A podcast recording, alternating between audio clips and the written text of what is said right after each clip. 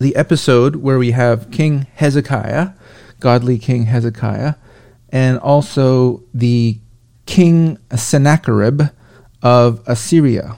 And just a little bit of background the, the Assyrian kingdom in the ancient world was known for their, their wickedness and their cruelty and their ruthlessness when dealing with other nations. They were feared.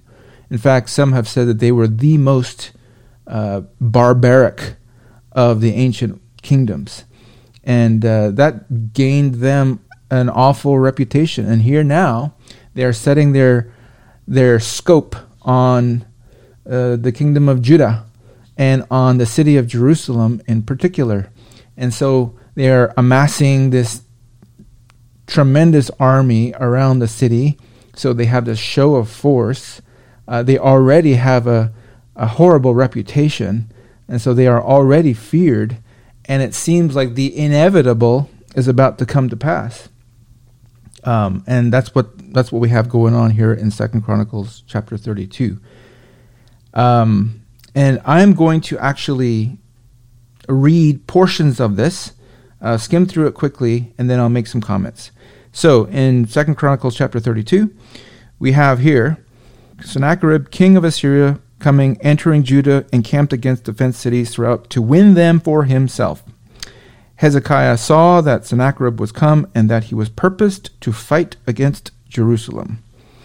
And it goes on to say that Hezekiah gathered the mighty men in his town, the princes, the nobles, and he took some action. He stopped the waters that were flowing outside of the city so that it prevented them, the, the enemies, from having uh, clean water supply or something. And it just goes on to say that they they took measures as best they could. And in verse five, he strengthened himself and built up the wall and and etc. Lots of things going on here.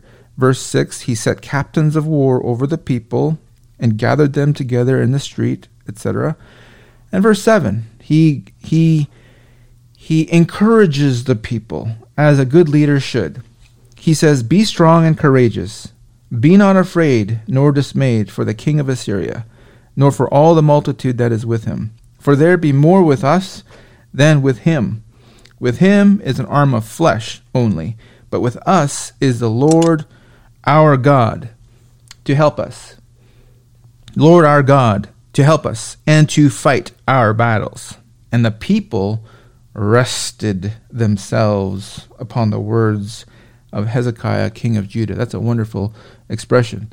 Um, it goes on to say that the armies of Assyria they began to assault Jerusalem with words and with discouragements and with fear.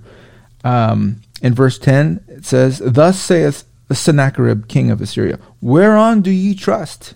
That ye abide in the siege in Jerusalem. What are you trusting in?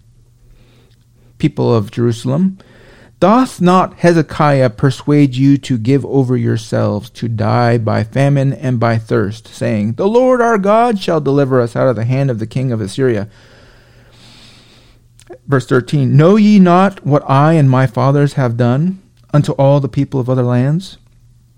And then he goes through a catalog of this is what we've done to this nation, this is what we've done to this nation, and it's all true. They they were brutal with the other nations.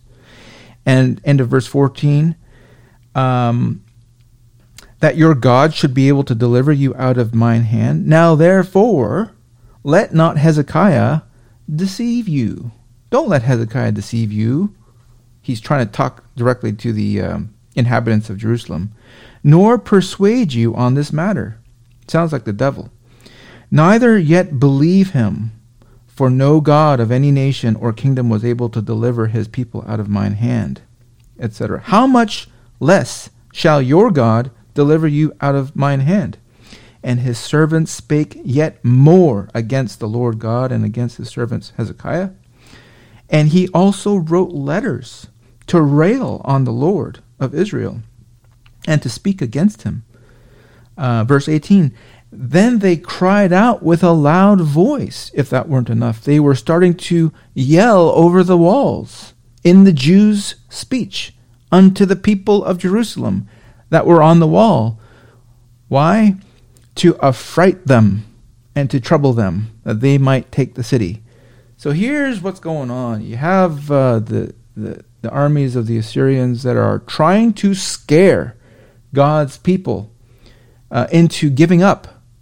You had the words of Hezekiah Be strong, be courageous. The Lord is with us. He will fight our battles. then you have the Assyrians saying, Don't believe him. Don't trust in the words of Hezekiah. Your God cannot help you this time. And uh, you can obviously see the strong parallel in our day. We have the promises of God that tell us, like Hezekiah, to put our trust in the Lord. Be strong and be courageous. Trust the Lord. Don't be discouraged. Don't be dismayed. And then you have the devil uh, countering that in our other ear, saying, Don't believe that. Don't trust that. Look what I've done to every other nation. Look at all the families in your church or in the nation. Look at look, look at example after example of marriages that I've destroyed. Look at all these examples of the of the children that I've I've taken into the world. There's no stopping me from doing what I will do. It causes the people of God to become discouraged and lose faith.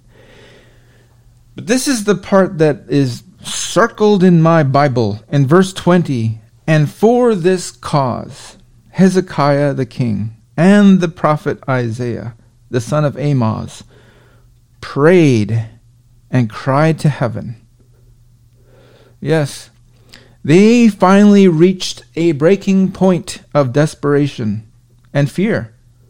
And for this cause, there was a prayer meeting between godly King Hezekiah and the great prophet Isaiah. And I just, I love to think of what that meeting must have been like.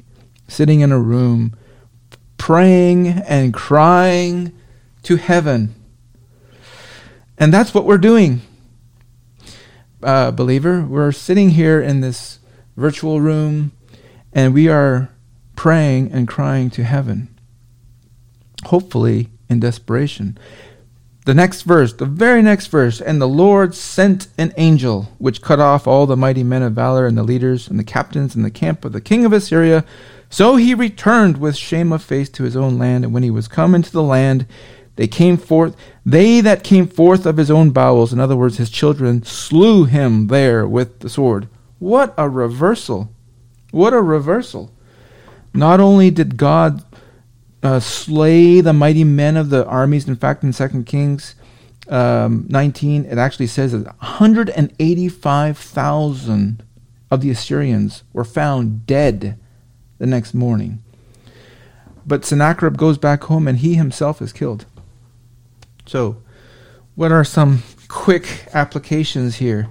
Um, I have just d- divided this into three uh, organized thoughts. One is there's diligence in faith. I'll just say that and I'll explain it in a bit.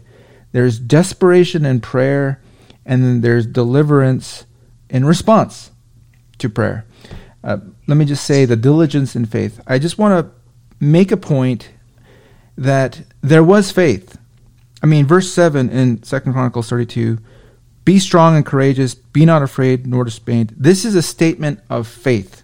The Lord our God will help us and he will fight our battles. This is a statement of faith. But there's diligence in faith.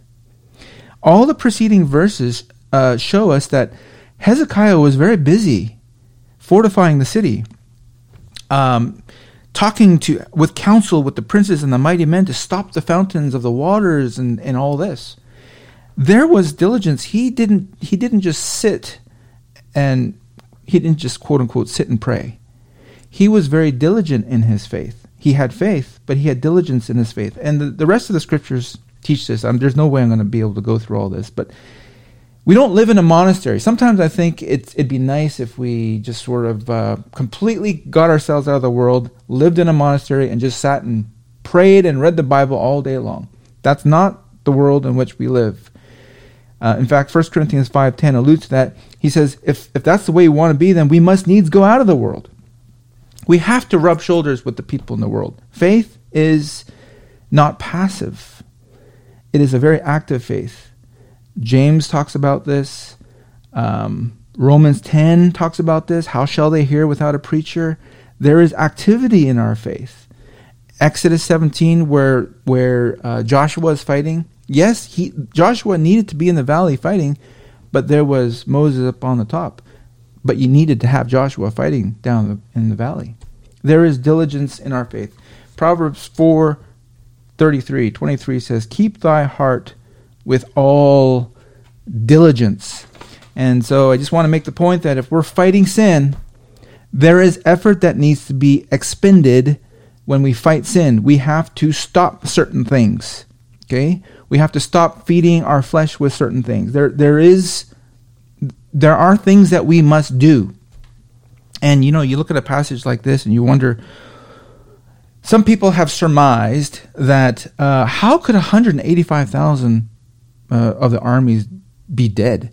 Some people have surmised, and, and there's no reason for us to speculate, but some people have surmised that because the waters were stopped up and there was a lack of clean water, uh, there was a disease that spread out in the armies, like cholera or something, at, that destroyed that many people. There was no source of, of clean water for for all that army that was just sitting there. And so, whether or not that's the case, the point is, if that is the case, God used the means of what Hezekiah was diligent in doing to destroy that army. Now, it was God that did it, but he uses means, is the point. And it really doesn't matter what actually happened. There is a diligent aspect to our faith that I want to stress. The second thing is desperation. All this fear caused desperation.